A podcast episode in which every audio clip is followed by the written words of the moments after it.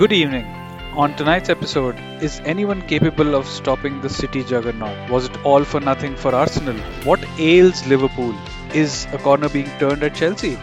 This and much more on the Talkie Taka podcast.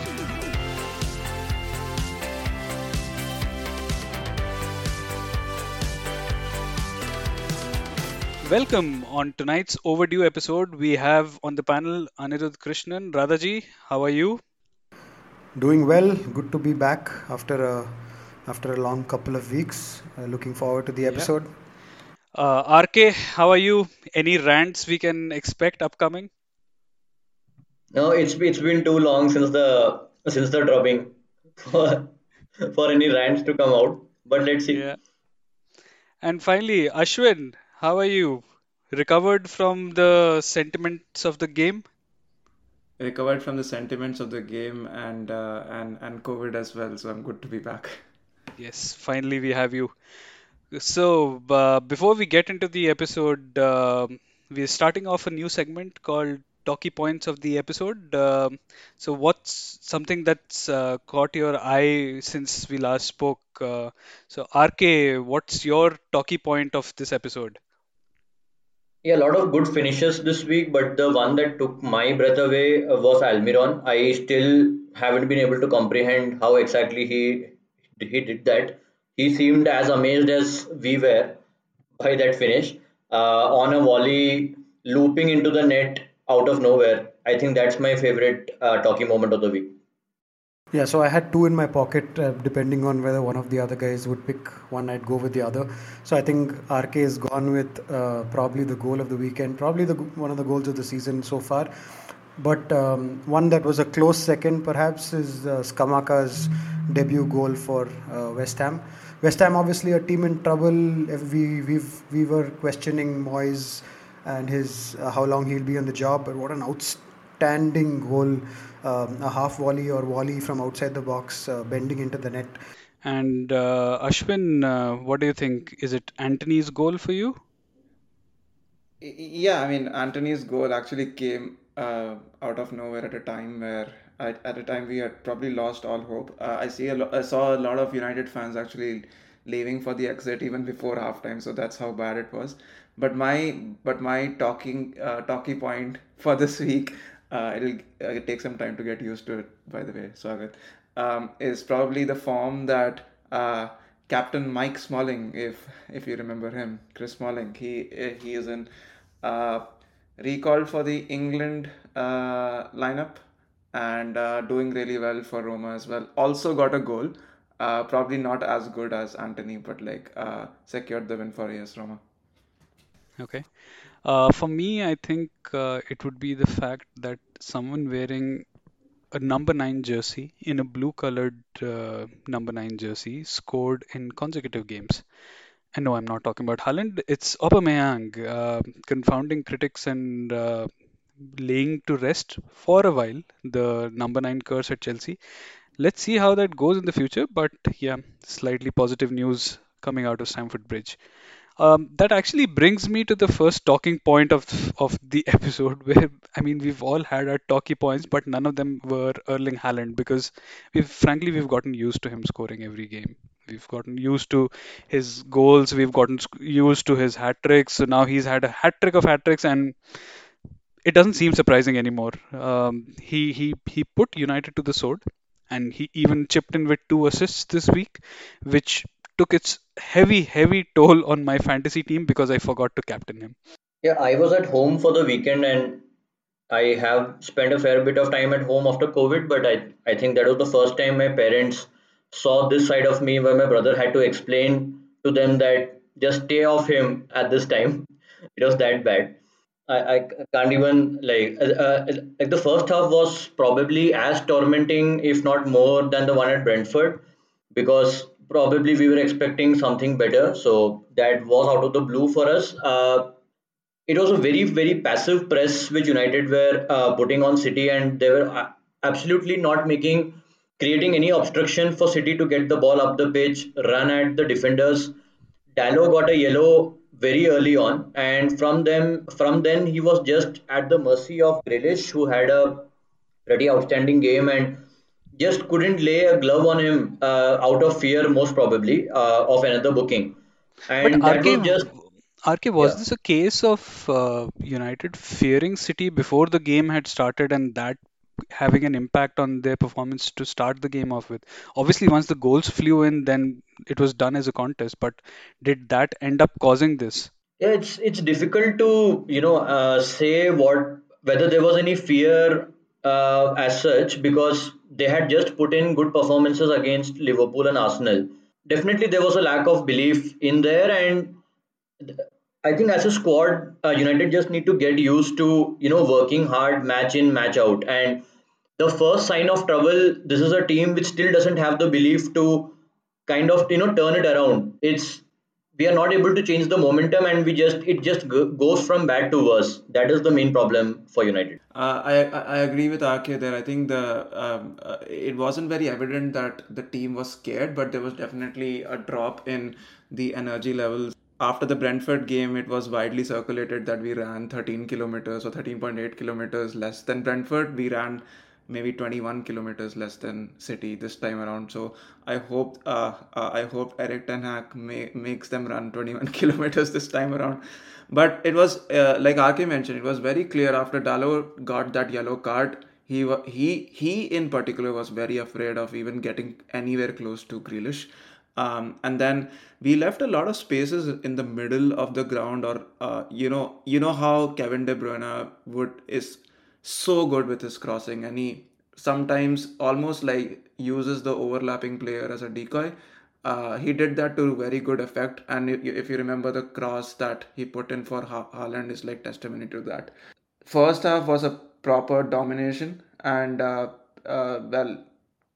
City teams are used to doing that, so I think they were very comfortable doing that with a United team who are still learning. Like, you're talking of the high press, right? And I thought that United were trying to shield, the ball from the centre backs going into midfield. So we were kind of leaving the wide spaces a bit open and trying to clog the middle of the pitch. But City very easily went around us because our press wasn't there. One more thing was the centre backs were running scot-free. I mean, Rash was just trying to cut off one channel, but what was happening was the centre-back was just running up the pitch, creating an extra man. And it was just putting all our plans out of the window, and given our intensity wasn't there, we never were able to catch up. I think overall this was a bit of a reality check. I mean, there was a lot of positive vibes around United, and rightly so. I think they've done a lot better than people may have expected, given how the summer went. But this is a reality check on the level difference between the top of the league and the rest of the league. There were some tactical issues, of course, like pressing, probably not the most intelligent pressing that they could have done, and the worst team to do it against. They literally showed that they were a level up. The scoreline didn't, I think, show the actual level that City were at because of the 3 goals they conceded. But in an attacking sense...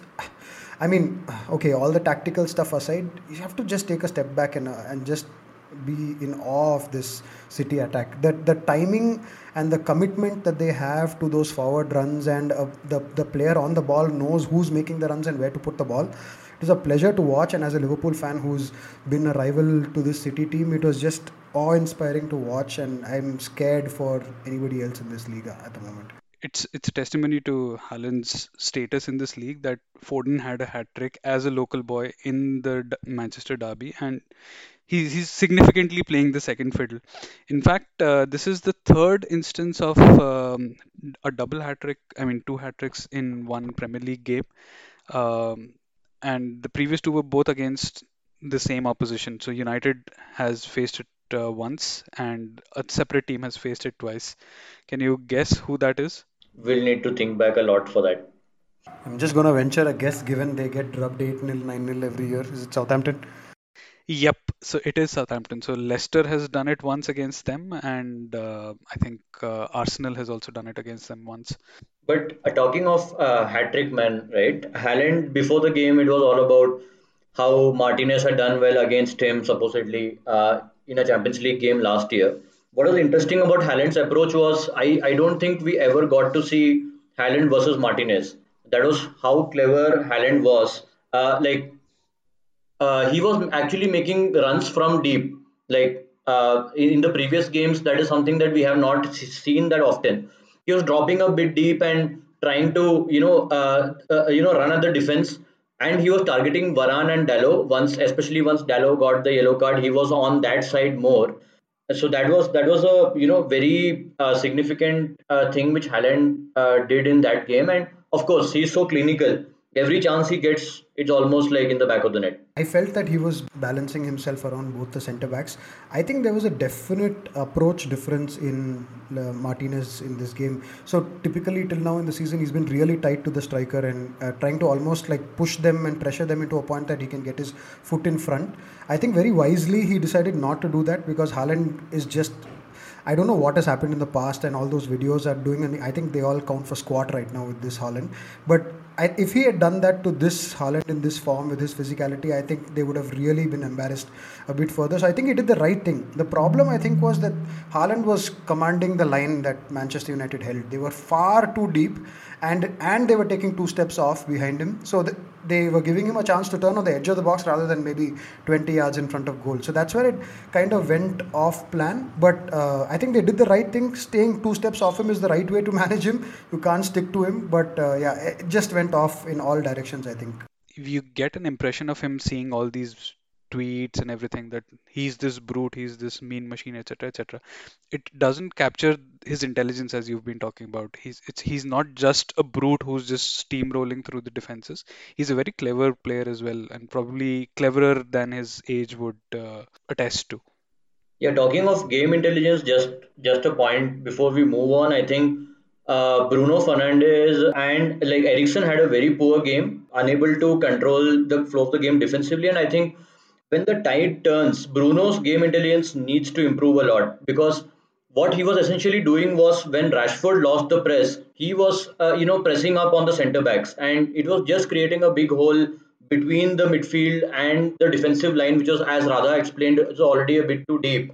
And then Bruno goes up and presses the City defensive line, and it just creates a problem. And this is something that he repeatedly does. It's very important for him to understand tactically and sometimes hold the sinking ship. Maybe RK, he shouldn't have had that interview where he revealed his trade secrets, and he said that he basically revealed how he plays.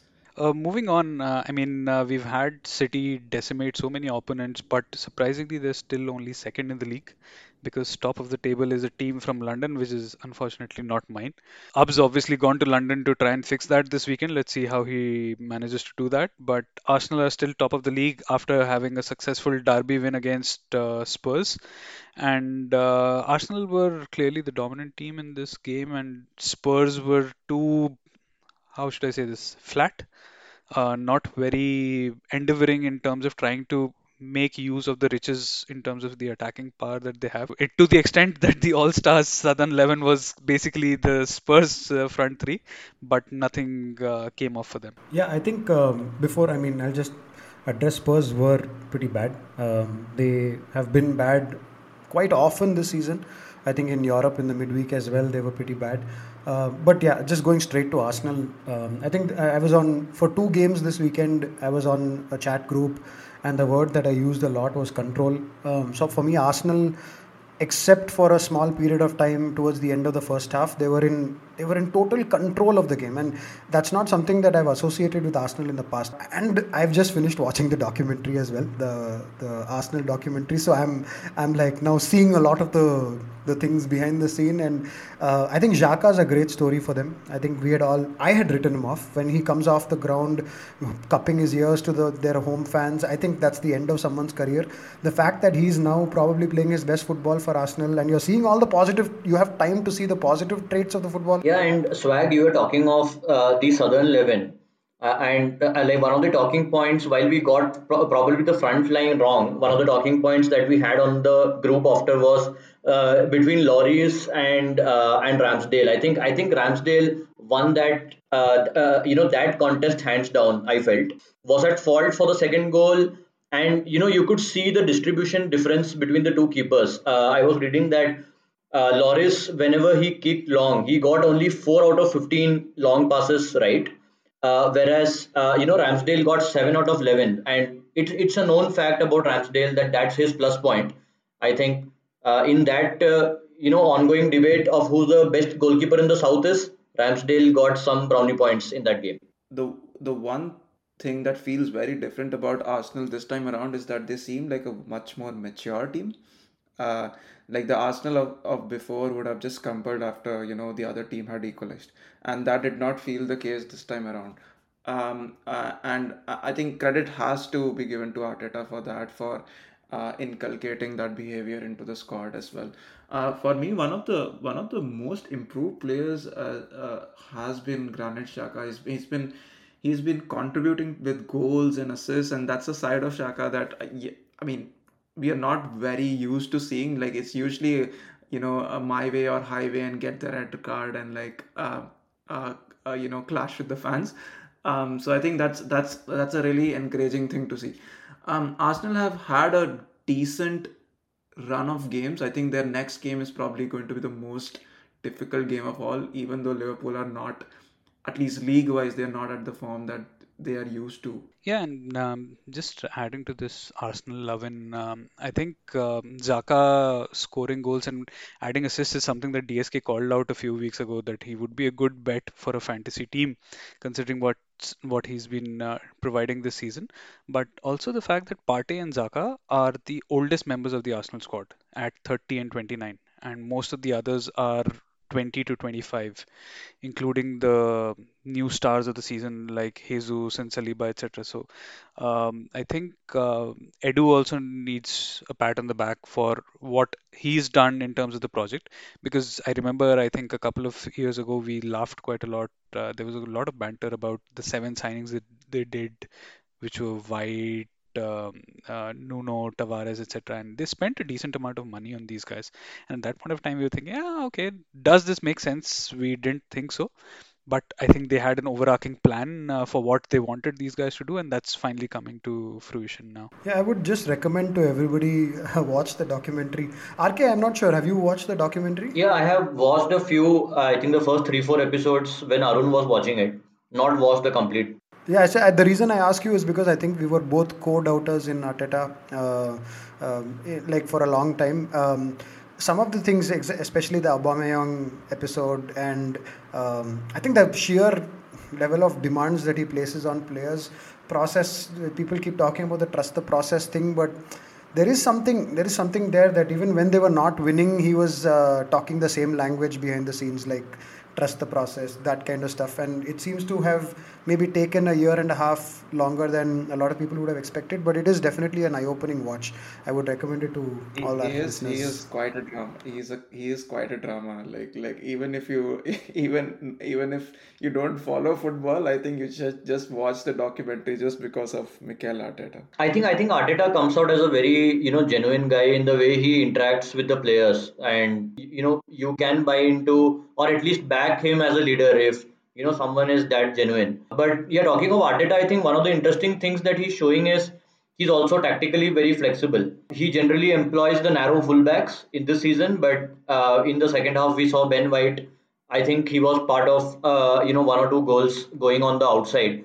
And I don't think we should pass any conversation of this game without mentioning Saliba. Probably one of the players of the game. He's the, keeps being the more aggressive centre-back, goes and wins the ball high up the pitch. Very good. He's one of the best centre-backs this season in passing as well as ball carrying. And he's a threat on attacking set pieces in the opposition box as well. So we have talked about Saliba in the past, but he was a standout performer in this game. Yeah, let's see how this pans out for Arsenal. The signs are good, but they still have a couple of tough tests left in terms of Liverpool and City still to come. The City-Arsenal game will have a lot riding on it, obviously. So let's see. Let's have the popcorn and see where that ends up. But having talked about the top of the table, if we talk about the other end, so we had Leicester versus Forest, and it was 19th versus 20th. That wasn't the position that we were expecting these teams to be at the start of the season by this stage, but that's where we were, and Leicester emphatically put full stop, not a full stop, but a semicolon at least to all the doubters, including us, in terms of where they would end up. Granted, it was against a Forest team, which is by itself not doing very well, but yeah, much needed respite for Rodgers and his men. Much needed respite, but I'm not buying any of this yet. The goals were quite screamerish. You're not going to replicate that on a weekly basis. And Forest had the chance to score first and they hit the post, and they had another really good chance one-on-one. So Awoniyi had two one-on-ones and ended up missing. So yeah, I'm not fully convinced. The XG also I think was neck and neck between the two teams. It's just that the finishes from Leicester were through the roof. So yeah, I'm not buying the hype yet. And yeah, and at the end of the day, it was still Nottingham Forest. It was not a team that you would take very seriously. So yeah, I think Brendan is still... I mean, you can't say, given what has happened this season with coaches already, but I think Brendan would be in the top 3 or top 2 to get sacked next. Yeah, I think Steve Cooper was also very close to the sack, at least as per the clickbaity article that I shared in the group. And interestingly enough, Rafa Benitez is in that article. It mentioned that Rafa Benitez is linked to Forest. So yeah, it'll be great to see two failed Liverpool managers to take their team down. I don't think he was a Liverpool manager, but yeah. No, I mean like Rafa Benitez and Brendan Rodgers. Ah, okay, got it. Yeah, but having read that clickbaity article and all of us having believed him, considering the plight that Forest found themselves in, it was very funny to today end up seeing a long-term contract being announced. And on the WhatsApp group, I could just see the beginning of the tweet which said Nottingham Forest is pleased to announce. I was like, this is the weirdest text for a sacking ever. Exactly. I was like, Ashwin with his trigger-happy nature told us that he's going to get sacked soon. And I see this tweet and I'm like, wait, are they really saying they're happy? What's happening? And then he signed a new contract, man. Never trust Ashwin. Yeah, another team that we had set for the drop / their manager set for the for the sack was Everton, and Super Frankie Lampard seems to be surviving and thriving. Amazingly, Everton is the meanest defense in the Premier League this season so far. Least goals conceded. And Lampard has turned the tables on Hasenhüttl, it seems. Now all the talk is about Hasenhüttl getting fired next.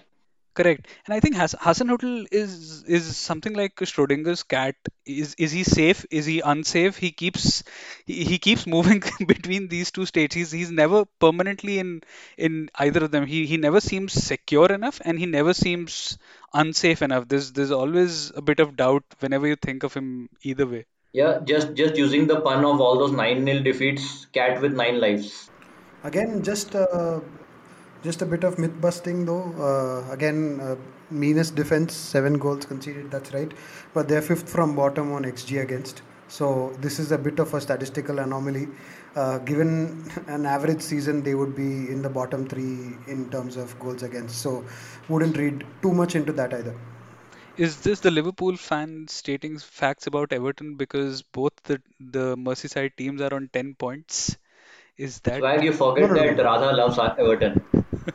No, I'm not saying that they're actually doing well. They're winning games. That's what matters. But I don't think their defense is very mean.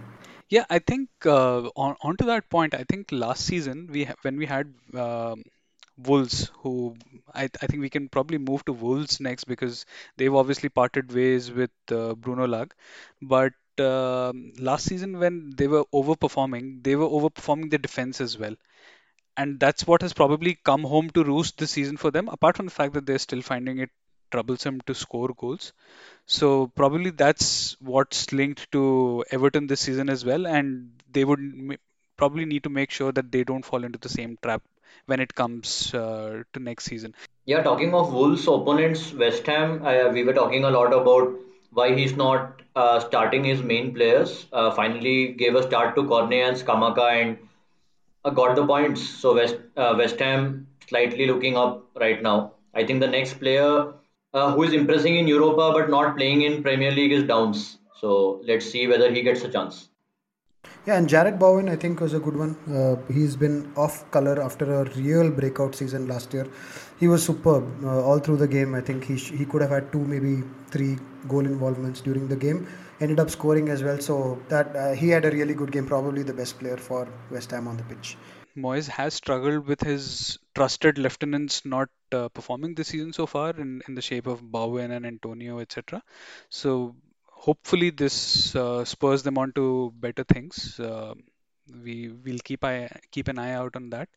That concludes the first part. In the second part, we'll cast an eye towards some of the struggling bigger names in the Premier League and what they've gotten up to in the last week or so.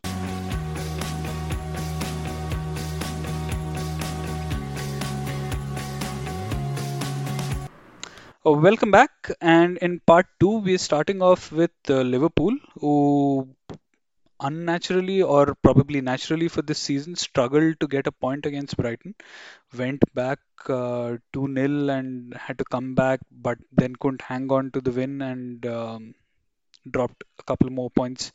They're already 11 points behind Arsenal at this stage, which is not a good look. Radhaji, what are your thoughts on this? Any prognosis being offered? Yeah, I mean, it's happening too often now to just write off. There is a serious mental issue that's plaguing us this season. The slow starts are now just inexplicable. We're not able to figure out how this is happening with different personnel. It's clearly a mental thing. You can see the confidence lacking. When we went 3-2 up, we kind of just ended the game there.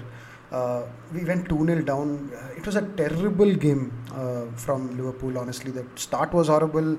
Tactically, we had no idea what we were doing. It was almost a fluke that we figured it out and managed to keep them quiet for, say, 45-50 minutes where we got 3 goals.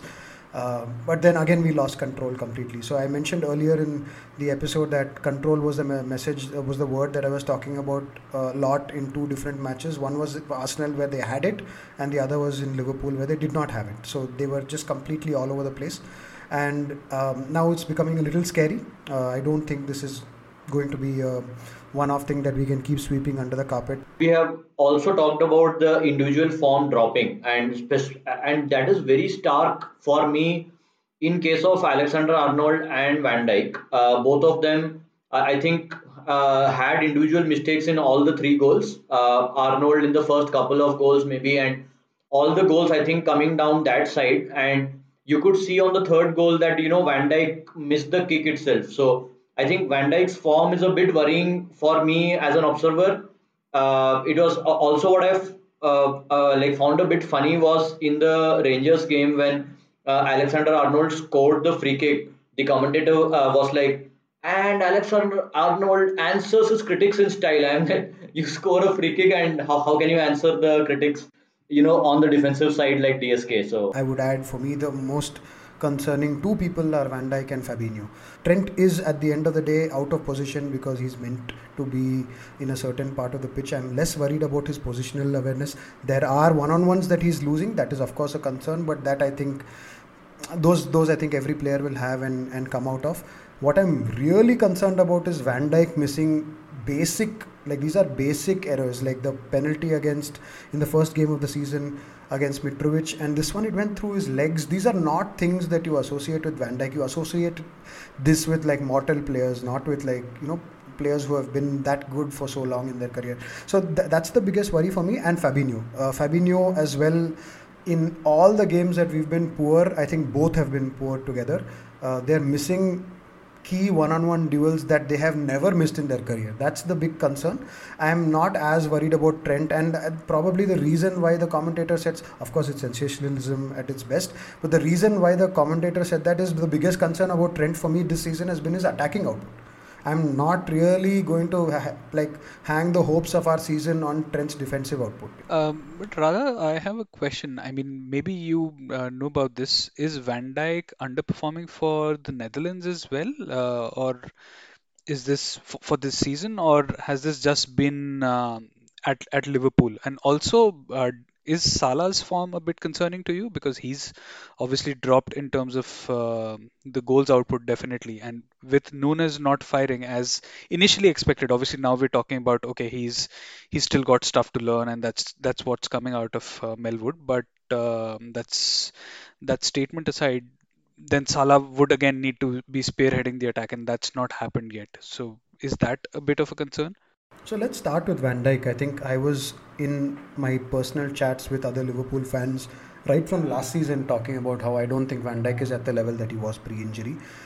It just so happened that a Van Dijk at 8 on 10 was good enough to be the best defender in the league. That has probably now gone down to 6 on 10 or 6.5 on 10, right? So, and that's worrying for sure. I don't think he is doing any better for the Netherlands, though I would say that both at Netherlands and at Liverpool, he is the leader amongst the back five. Like, he's the undisputed leader and he's the captain of Netherlands as well. So I don't think the scrutiny is as bad at Netherlands as it is for Liverpool. And also, I had to cut him some slack. He is playing in a team that is completely devoid of confidence, and there is anything that can go wrong is going wrong at the moment for Liverpool at the back. So I would like to cut him a bit of slack, but I have felt for the last almost 18 months that Van Dijk has not been at the level that he was pre-injury. Coming to Salah, it's a difficult one to answer. If you guys remember, pre-AFCON, I think he was by far the best player in the world. His numbers were backing him up, his style of play was backing him up. He was the best player in the world over Benzema at the time. After he came back from AFCON, it was a totally different story. I think his output, while respectable for any normal player, I think he had 8 goals in 20 games or something, which is for a winger not bad at all, but for Salah it's not great. And there was a clear drop off in physicality, which was very clear from the Champions League final. He was not at his sharpest for probably the last third of the season. Mental and physical fatigue for sure plays a part. This season, while that is still the case, he's not beating 3 guys, 4 guys and putting it into the back of the net that he usually does. He's getting into a lot of dangerous areas, and his goal involvement is second only to Haaland and Kevin De Bruyne in the league.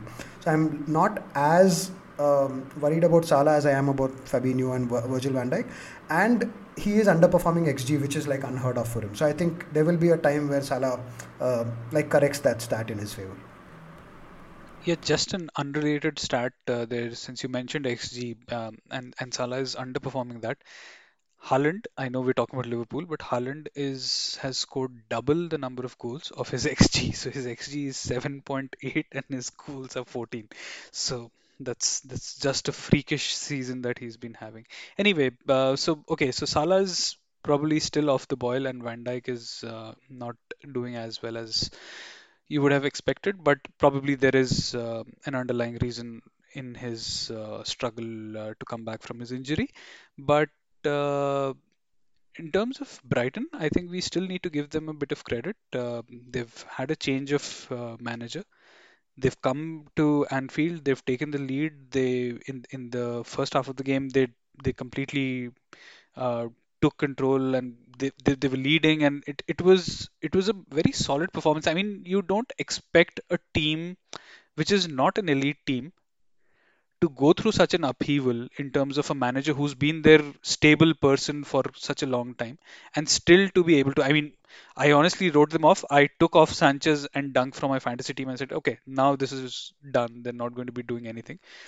Justified for the game, because they ended up conceding 3, but yeah, still deserves a bit of credit, and they're still in the top 6, so credit where it's due. So I would say justified for the rest of the season as well, Swag, because I had no idea about De Zerbi. I haven't followed his career much, but whatever I read up about him, he is a death by chaos kind of manager. So there have been plenty of debates about whether he can get beat 6-0 or can win 6-0, and they both kind of have an equal chance of happening. So he's going to be exciting for sure, and he's going to take Graham Potter's attacking style of play forward for sure, but there is definite question marks about the chaos that he creates within his own team. So I think defensively they're not going to be the best team to back in a fantasy league, for example, but yeah, should be exciting football to watch. Yeah, so we've talked about Brighton and Potter's legacy being carried forward, and Potter is actually busy trying to write the next chapter in his own legacy. And Chelsea travelled to Crystal Palace and were able to come out winners at the end of the game 2-1. It was a late Conor Gallagher goal which gave us the points, and he seemed sheepish enough after scoring, because he has very fond memories of Crystal Palace. He was a key member of their team last season. I would venture to say that the reason they did not beat Chelsea in the FA Cup last season was because Gallagher was ineligible and he was their go-to player the entire year. They tried to sign him permanently as well. That did not happen.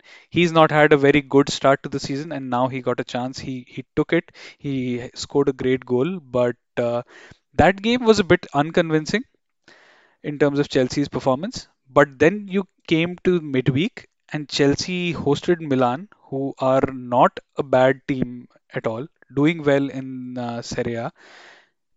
And Chelsea exceeded much more control in that game.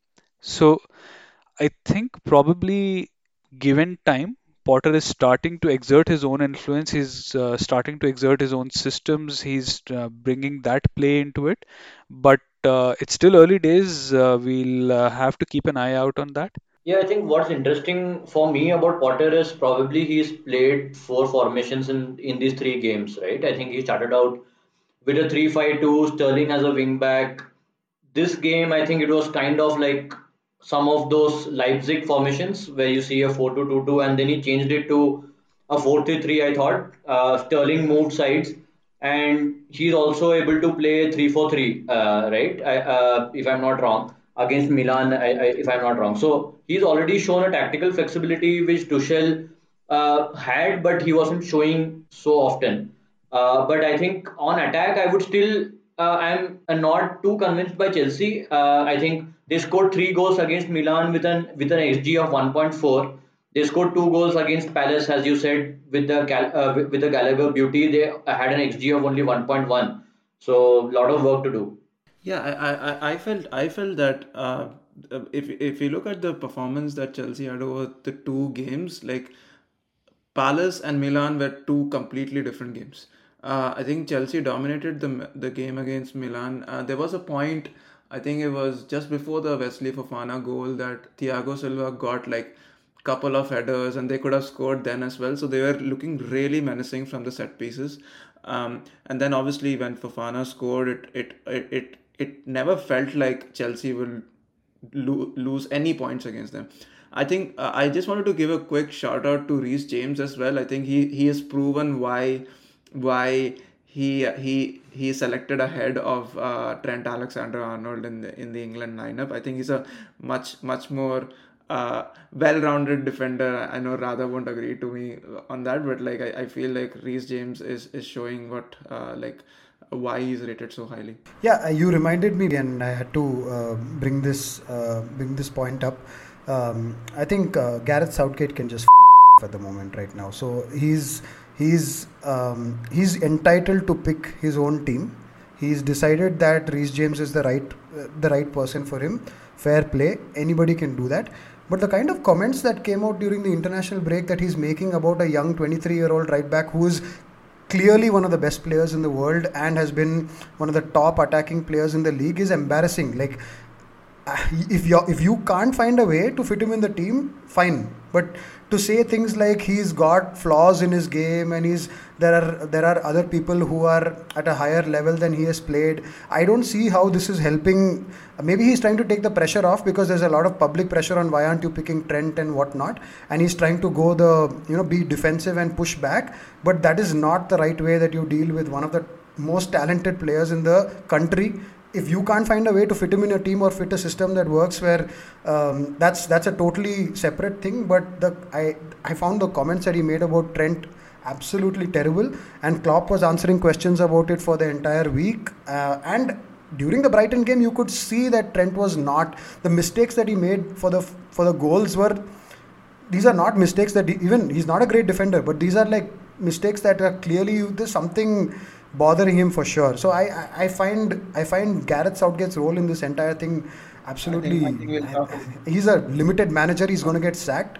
I think we'll probably not get to talk about Gareth Southgate much before the World Cup anyways, the way England are going.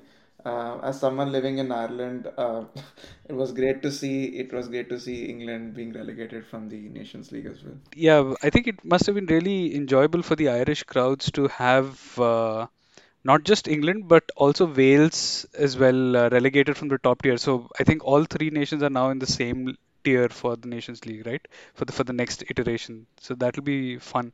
I just hope that somehow at least two of them end up in the same group. That'll properly put the fireworks out. And moving on to another Champions League game. In slightly controversial circumstances, Inter beat Barcelona 1-0. And this was a key game. And because Bayern is somehow expected to still top the group. So this was going to be the group of death, and one of these teams was going to drop into the Europa League. Probably more than half of the footballing world in Europe was hoping that it would be Barca. And this game probably puts the wheels into motion on that plan. We'll obviously have to wait and see the return leg, but this is Barcelona is obviously Ashwin's favorite Spanish team. So, any thoughts on that, Ashwin? Yeah, I mean over Real Madrid for sure. But yeah, I think Barcelona are not strangers to controversy. Usually, like a lot of fans would argue that Barcelona have been on the have been favored by UEFA and UEFA referees. This game was the other way around because they were, I think, if I'm not wrong, two handball decisions, two clear-cut penalties that were not given to Barcelona, and Xavi got a yellow card as well. I mean, I think any manager would at that point would have, because they were like blatant handballs. So Inter did get their win. It puts the group, it makes the group really tight. There's a good chance that Barcelona would go into the Europa League. But I as if I were a Barcelona fan, which I am not. Let me make that clear, especially after the Frankie de Jong situation. Yeah, but how exciting would it be for United fans if Barcelona dropped into Europa League? Frankie de Jong plays Europa after avoiding United for maybe that reason. I think we should avoid that situation. I think the way Barcelona are going right now in La Liga, they will definitely beat United. So I wouldn't want that. We've started hearing some rumors about Conte and Juventus again. I don't know where they'll get the money if they can, but of course Allegri hasn't been performing up to scratch, and if my maths is correct, and I hope for cat's sake that it is, I think the maximum, assuming that PSG beats Juventus in the return leg, which is a fair assumption given the forms of the teams at this point of time, Juve can only go up to a maximum of 9 points. But Benfica, having drawn with PSG, they can easily go up to 10 points. So if PSG beats Juve is potentially dropping into the Europa League right after the group stages, which would be a hugely embarrassing situation for them. Just before we move on, you talked about the group that surprised you the most, and for me it's definitely Group B.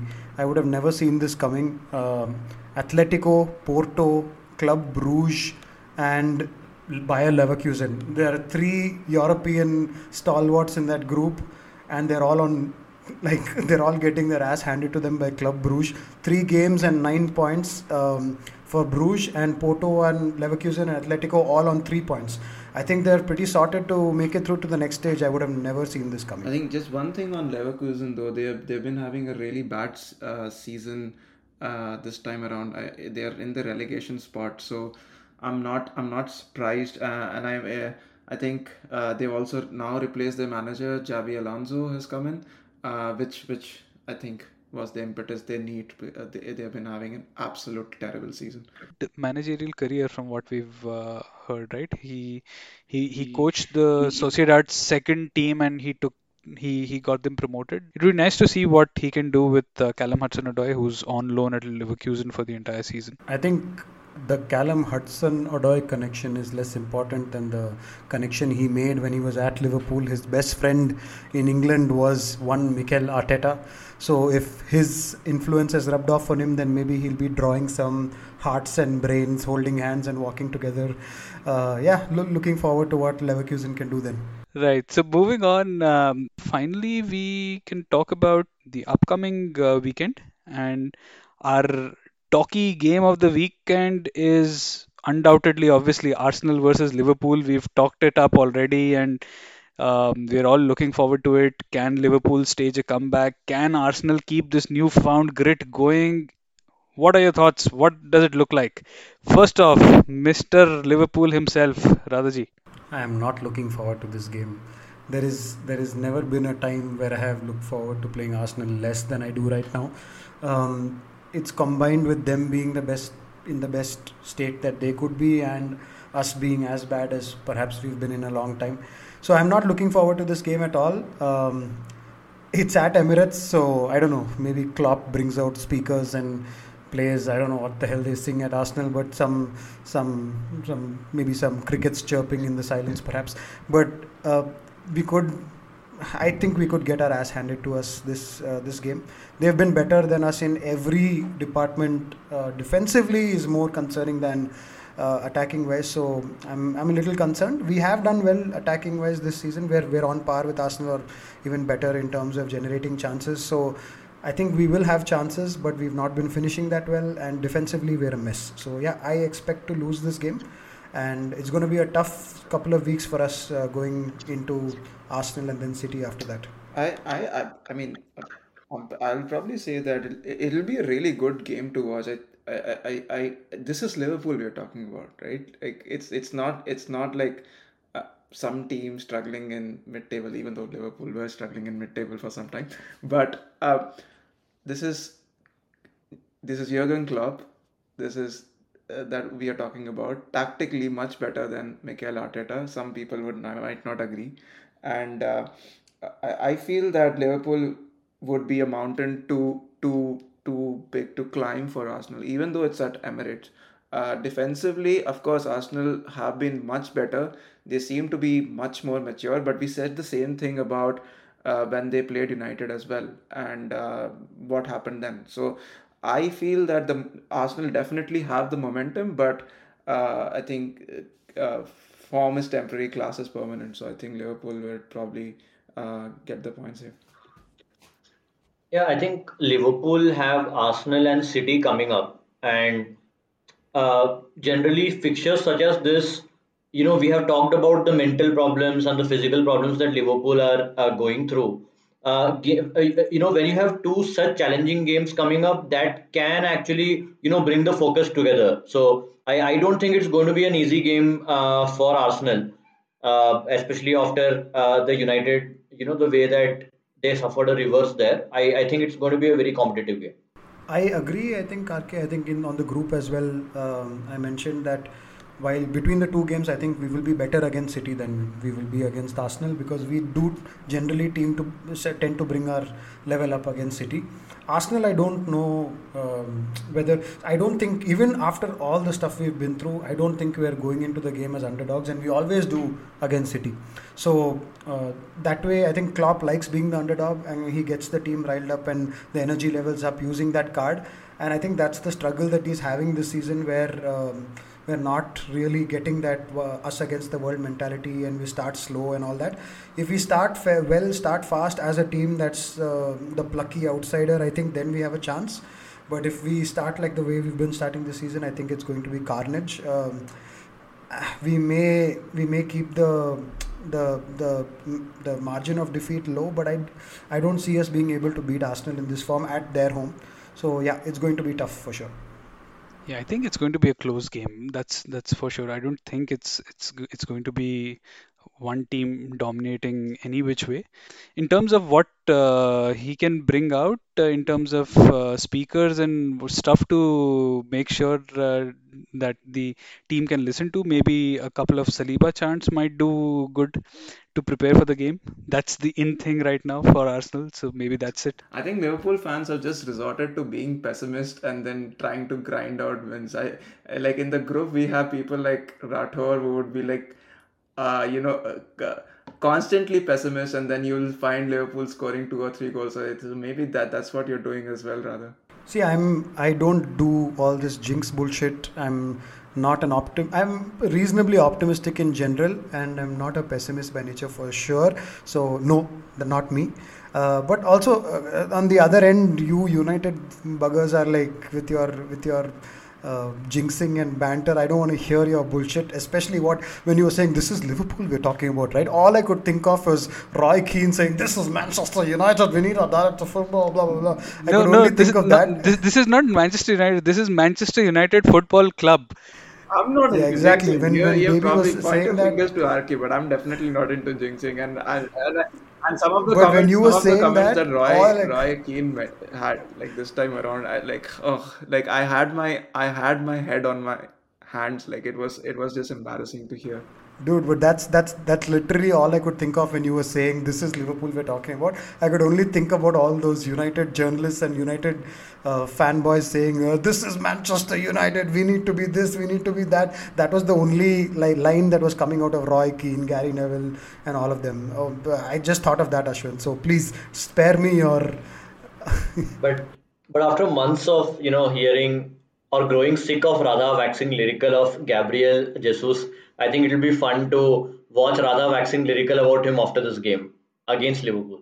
Oh yeah, Arsenal is shit. I've always maintained Arsenal is shit, and Jesus can go jump into a ditch. Everything is forgotten for this one weekend. If Arsenal do win, the first thing I'm going to do is to go on Ian Wright's TikTok page because the guy is so hilarious. I don't know if you've been following it, but the videos he's making are just top-notch content. So that's the first thing I'm going to do with Arsenal. Ashwin probably forgets that TikTok is not that easily accessible for people living in India. Maybe Arsenal will pull off a last-minute win like what Thierry Henry did against Carragher on the quiz show. Yeah, I still have to see that entire video. I've just seen the first answer. It was so funny, but I was in office sadly at that time. So I'll probably do that this weekend if I can find some time. On that surprisingly upbeat and harmonious note, we'll bid you a fond farewell, and we'll see you again after this game week. And hopefully we see an amazing game between Arsenal and Liverpool, and we have loads of talking points from them. For the time being, for the panelists, very appreciative of you jumping on this call late night today, and we'll see you again soon. To our listeners, have a good night. Bye.